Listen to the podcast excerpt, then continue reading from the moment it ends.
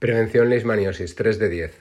Por lo que hace al uso de los repelentes, es importante recomendar y verificar que nuestros clientes usan únicamente productos registrados con esta indicación, que los aplican correctamente y sobre todo que los usan con una frecuencia adecuada. En este sentido, puede ser muy útil la implementación de programas de recordatorio vía ese eme ese o WhatsApp desde la clínica.